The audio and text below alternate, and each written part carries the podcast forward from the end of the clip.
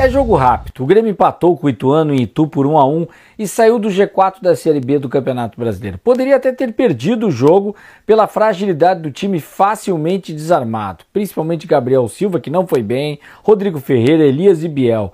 Todos substituídos. Não fosse Breno, Jeromel e as bolas na trave, o Ituano teria marcado dois ou até três gols.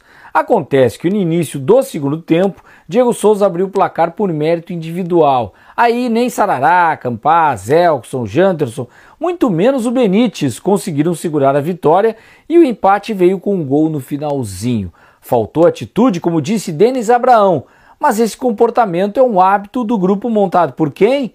Por isso, na minha opinião, Roger Machado é o menos culpado. Ei, Grêmio, nesta terra de gigantes, eu sei já ouvimos tudo isso antes.